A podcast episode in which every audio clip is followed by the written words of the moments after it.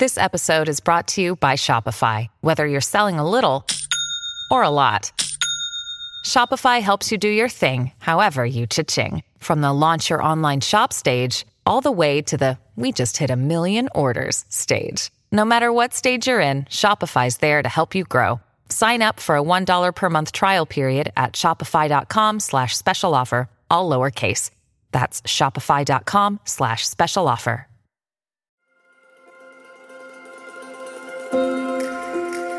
It's April 1939. Officially, the Spanish Civil War is over. In reality, the violence rumbles on. General Francisco Franco has declared himself El Caudillo, Spain's warlord and savior. Governments across Europe and the world, including the UK and France, recognize him as a legitimate ruler. But the schism through Spanish society, the division between the left wing Republicans and Franco's right wing nationalists, has arguably never been deeper. Coming to power in such a divided land after such a bloody civil war, many leaders would do their utmost to heal the country and bring the people together. But Franco has absolutely no intention of offering an olive branch to his defeated enemies. Instead, he means to wipe them off the face of the earth. This is part four of the story of Francisco Franco. And this is Real Dictators.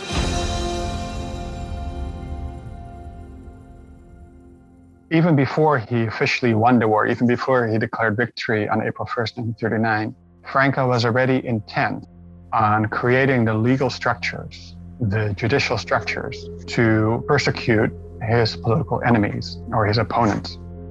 By the time he declared victory, the beginnings were already there to basically illegalize everything the Republic had stood for. Franco issued a decree known as the Law of Political Responsibilities. Law of Political Responsibilities basically said that anybody who had supported the opposing side in the Civil War would face fines for their political involvement. So I think that tells us quite a lot about Franco's uncompromising attitude to the defeated. Franco gave a speech on the anniversary of the start of the Civil War, saying that after the Civil War, it would be dangerous to let down the guard, that these enemies that they've been fighting in the Civil War would always be enemies. As he assumes power in the Spanish capital, Madrid, Franco's campaign of terror becomes government policy. He's aided in this endeavor by the FET, the Falange Española Tradicionalista. The FET is a fusion of different right wing groups. On one hand, the Falange. They are Spain's vanguard of fascism. On the other hand, the Traditionalist Communion. They, like the Falange, are right wing authoritarians. But what they emphasize is slightly different the traditionalist communion are ultra Catholic and ultra monarchist. Simply put, the Falange want to transform Spanish society into something brand new. In their minds, they want Spain to become a hierarchical far right utopia with new institutions and new politics.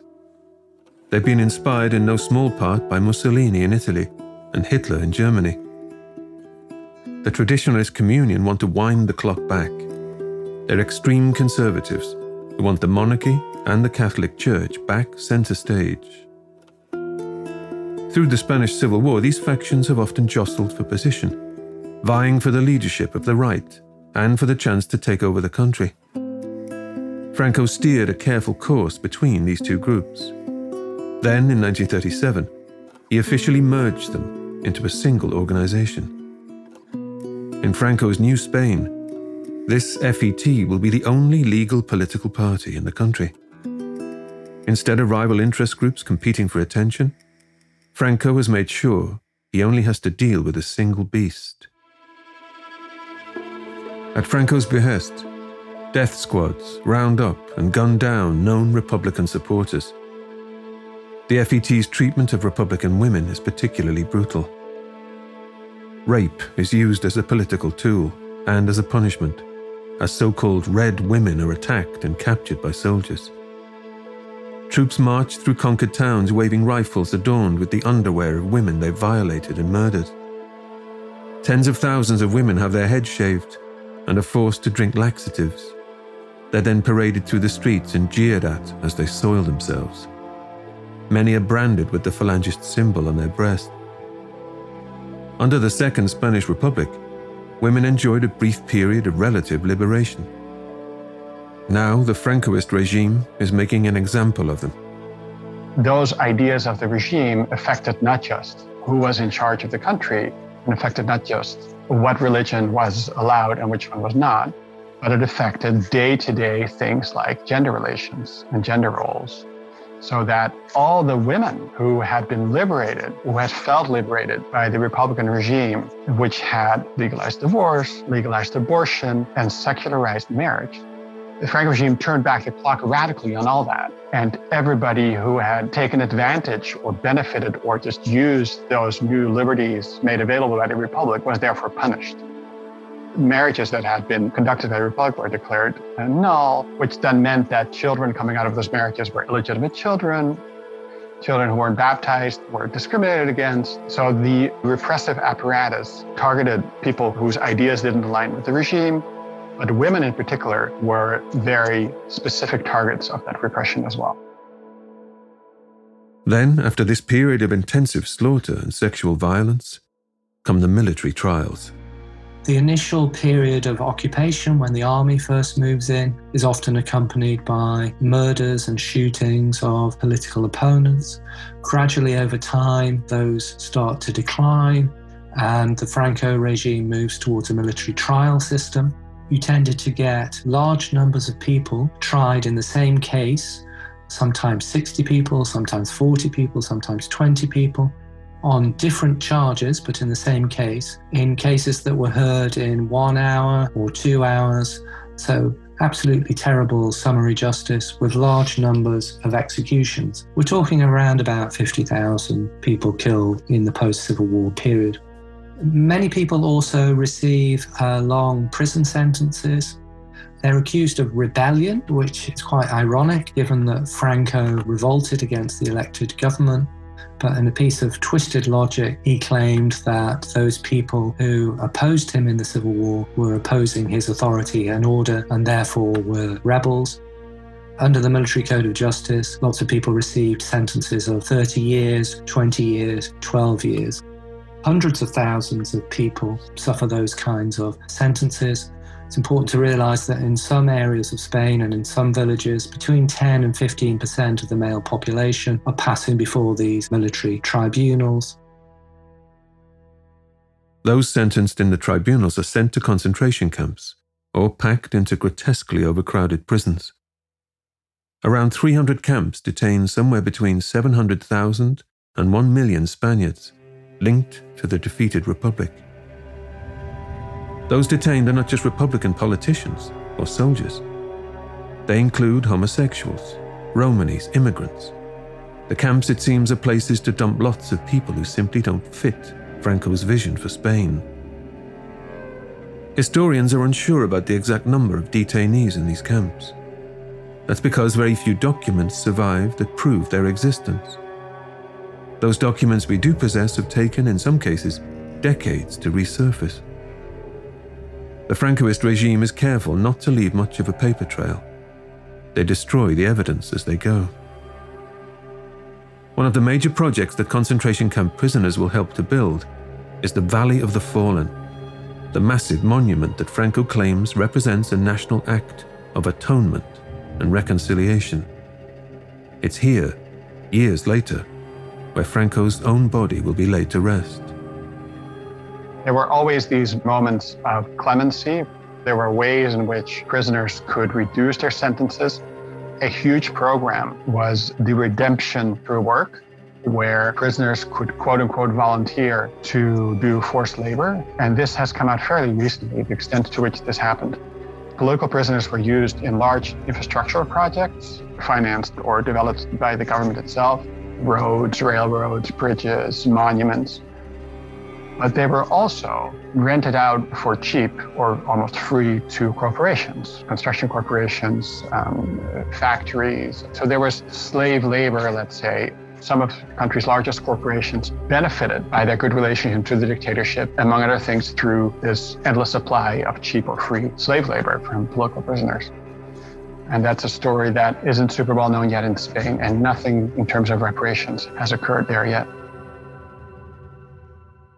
to fill the concentration camps, and to create a massive cheap labour force to rebuild Spain after the Civil War. The Francoist regime encourages Spaniards to inform on their fellow citizens. The regime needed huge amounts of information, so they would write to the local authorities in the town where the people came from and it would ask for political reports the mayors and local authorities would compile these reports either through their own knowledge or by talking to the neighbours of those who were being investigated.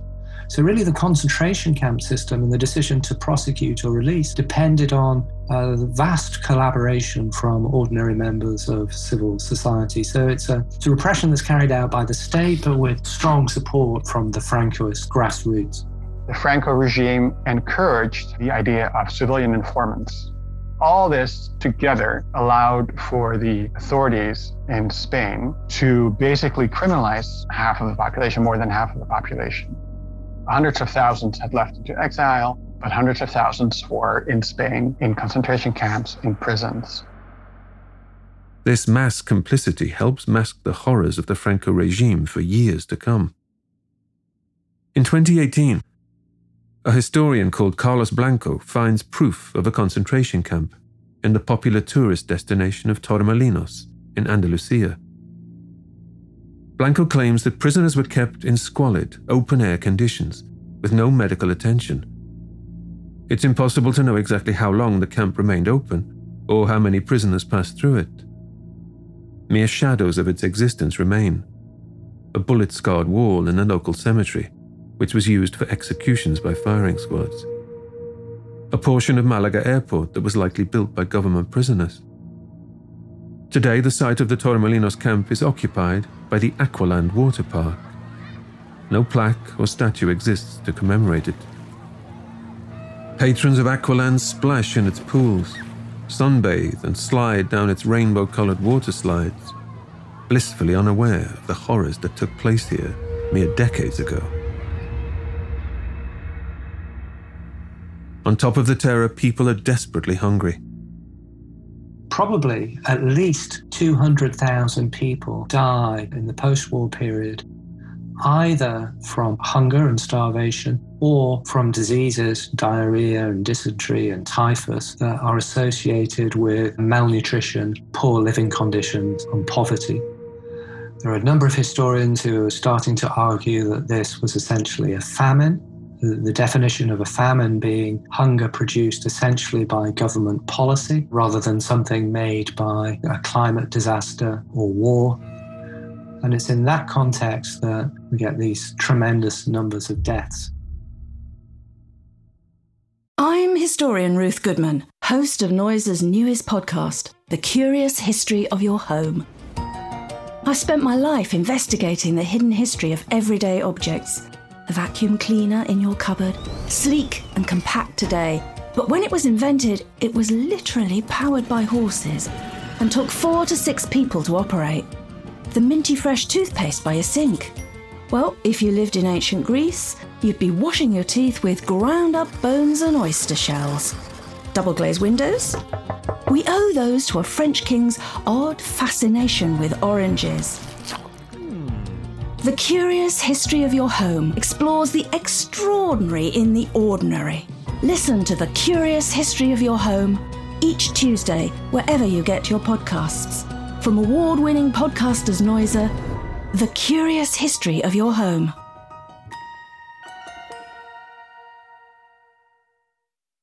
Despite the devastation which surrounds him, Franco declares that Spain is entering a glorious new age. He has finally achieved everything he always wanted. He's respected, feared, powerful beyond imagination. In Franco's mind, he has been chosen by God to punish those who oppose him and to rebuild Spain in his image. Franco only had pity for himself. When you see his discourses, his speeches, he always is the martyr and the hero. He always is the only one who suffers for Spain, who works tireless for Spain, and if anything goes well, it's because other people did it. The typical person with no adult personality, which is incapable of accept that we all have shortcomings, that we all commit mistakes. Most of the things we achieve is because other people somehow help us. He was incapable of accepting that. Franco and those who supported him through the Civil War become enormously wealthy by diverting state revenues into their own pockets. Dr. Angel Viñas is an historian and expert on the Spanish Civil War. I came to the conclusion that Franco had become a millionaire during the Civil War. So at the end of the war, Franco had accumulated a fortune of $400 million. With this, he invested in a number of real estate ventures, the most important of which was a domain, a very big domain near Madrid, where he invested a lot, which was theoretically under the name of his wife. So we have now Franco, a liar, a killer, a cheat. Franco himself is deeply corrupt, amasses a huge fortune, not particularly keen on the pleasures of the flesh, not someone who had any interest in fine dining or fine wines or anything like that, but he makes a colossal fortune. And the decadence of the ruling class during this time is mind boggling. It's like the last days of the Roman Empire. Franco, the man who was hidden behind masks all of his life, expertly hides this unsavory truth from the public he launches an aggressive propaganda campaign. It's so sweeping, so comprehensive, that it will take historians decades to piece together the true story of his time in office. Taking inspiration from Hitler and Mussolini, Franco delivers triumphant speeches at fascist rallies throughout Spain. The man who was once ridiculed for his diminutive stature holds forth on balconies, high above roaring crowds, Franco also floods every Spanish town and city with images of himself. Portraits and murals depict El Caudillo as an almost religious figure. Calmly posing in front of battle scenes draped in furs, leading soldiers atop a white horse which tramples a snake beneath its hooves, emerging from a battlefield, bathed in light, while brandishing a gleaming sword. Through pamphlets, newspapers, and even school textbooks, Franco is comprehensively rewriting his own history.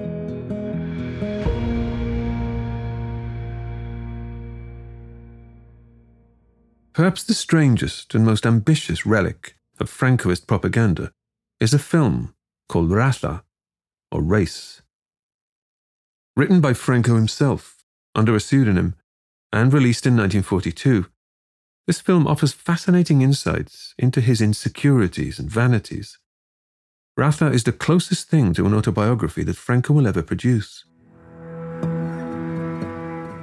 The film follows a military family from the countryside, a family clearly modelled on Franco's own relatives. The movie serves two functions.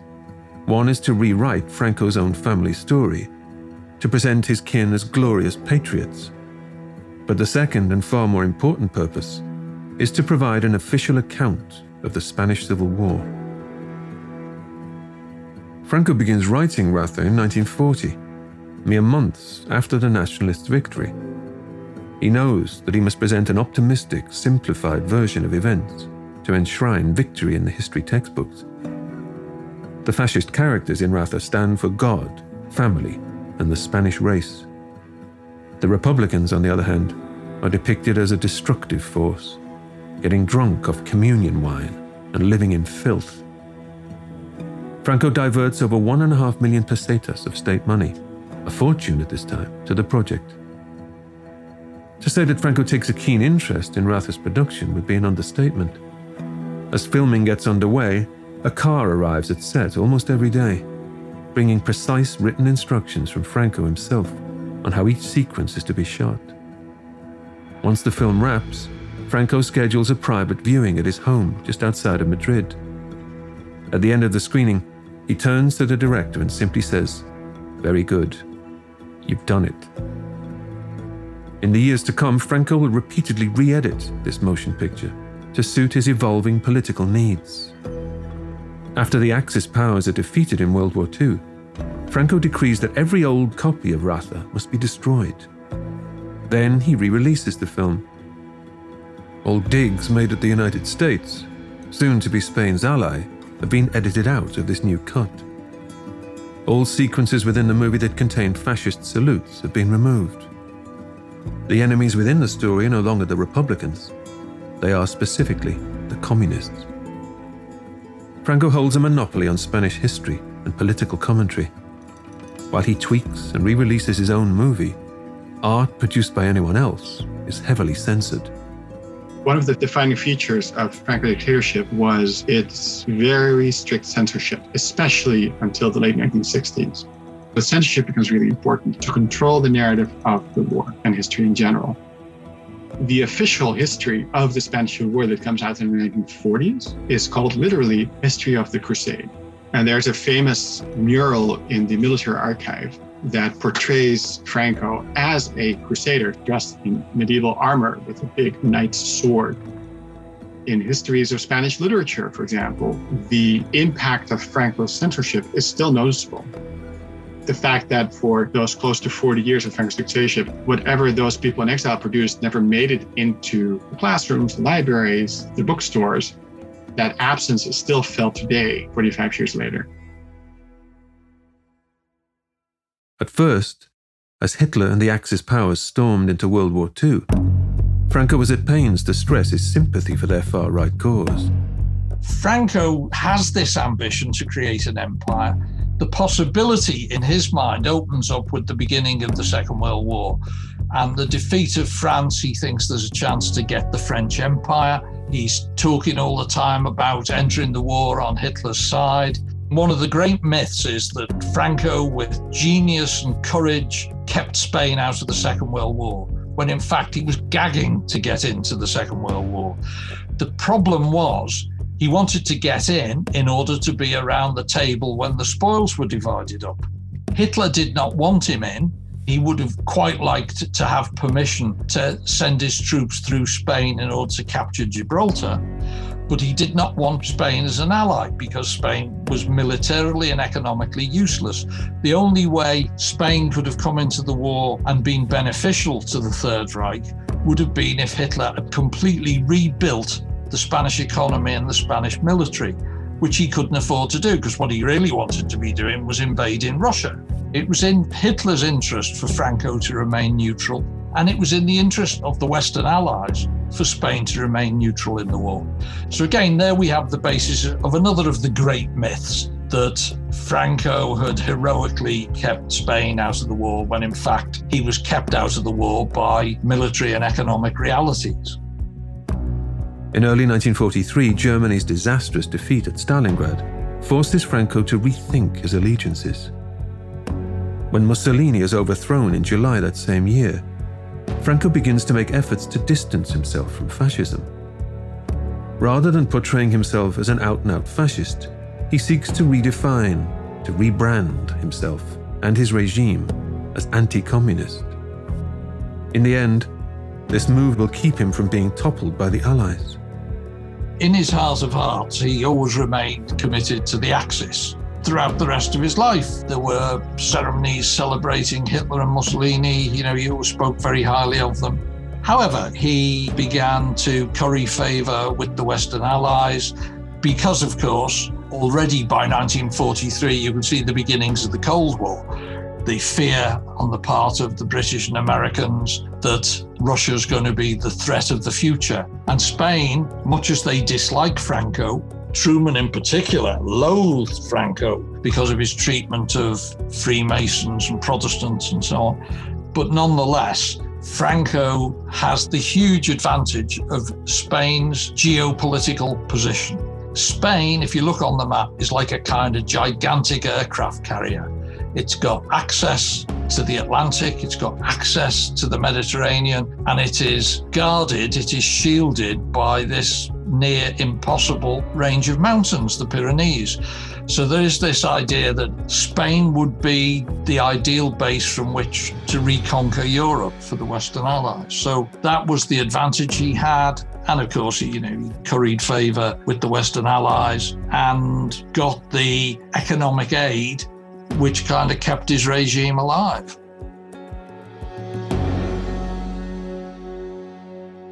On June the 6th, 1944, news of the Allied advances at D Day spreads throughout the world. In Spain's Pyrenees Mountains, Republican guerrilla fighters huddle around radios, following the developments closely. In the years following the end of the Spanish Civil War, these exiled guerrillas, known as the Maquis, have continued to fight against Francoist Spain. They've carried out sabotage and robberies to fund their activities. They've assassinated Francoists and aided the French resistance in their fight against Nazi Germany. They are key to the liberation of southern France as Allied troops begin pushing back the German forces. When they hear the news of D Day and subsequently the fall of Berlin, they believe that Spain will be next. But their salvation never arrives. The Allies decide not to invade Franco Spain the key moment there is D-Day in June 44. The armies march on, Paris is liberated, Berlin is liberated, but they stop at the Pyrenees. To the Spanish exiles, Spanish guerrilla fighters exiled to France and been fighting the Nazis in France for five years. That was a tremendous betrayal of the Western democracies, which hadn't stepped in when the Spanish Republic was attacked in 1936, and yet again left Spain out in the cold in 1945, leaving Franco where he was. The Maquis will continue to fight the Franco regime until the 1950s. Franco instigates a policy of total silence on the actions of these guerrillas. Outside of the specific areas that see Maquis agitation, the public has virtually no knowledge of their existence. Over time, government forces isolate the guerrillas. They struggle to recruit new members. By the 1950s, most of the Maquis are middle aged or older after years of being exposed to the elements, with inadequate nutrition and a lack of proper medical supplies, many of them are in poor health. Some flee to France, others are captured and sentenced to lengthy jail terms. Many are executed or summarily shot by the civil guard. Franco has, for now at least, erased the Maquis from public memory. The Maquis had hoped that aid would be forthcoming from the Allied powers especially the United States. But behind the scenes, the Americans had begun carefully laying the foundations for an allyship with General Franco.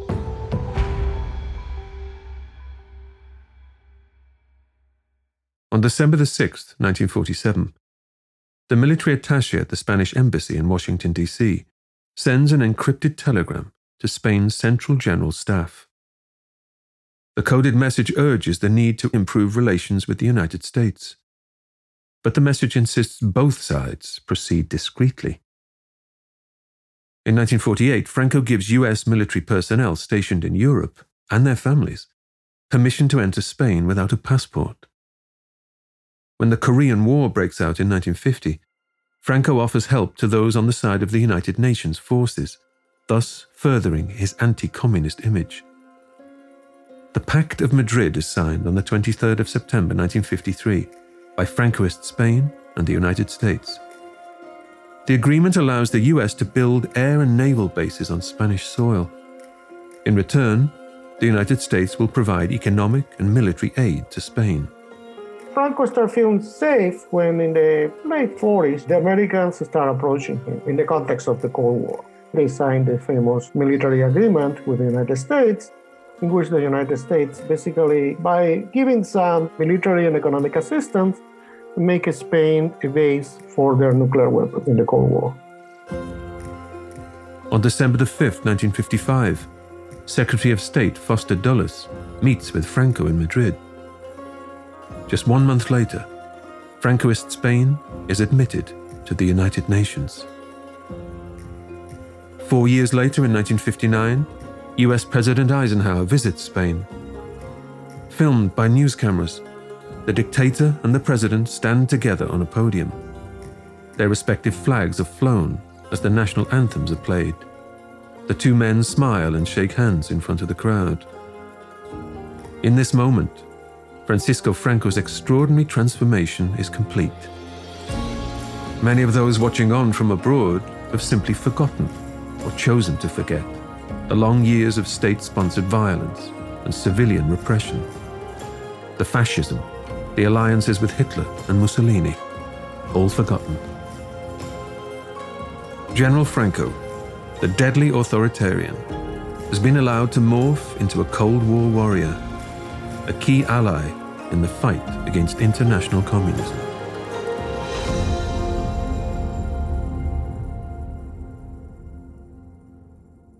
In the next episode of Real Dictators, embracing capitalism, General Franco paints himself as a great modernizer. Spain experiences rapid economic growth as the country becomes one of Europe's top holiday destinations. Later, as his health declines, Franco assumes the role of benign elder statesman. As he dies peacefully in his bed, El Caudillo will leave his country with one burning question What next? That's next time on Real Dictators.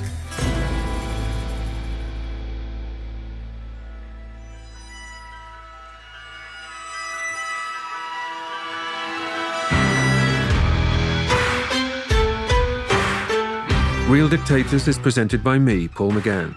The story of Francisco Franco was written and produced by Addison Nugent. The show was created by Pascal Hughes, produced by Joel Dudell, editing and music by Oliver Baines, with strings recorded by Dory McCoy, sound design and mix by Tom Pink, with edit assembly by George Tapp.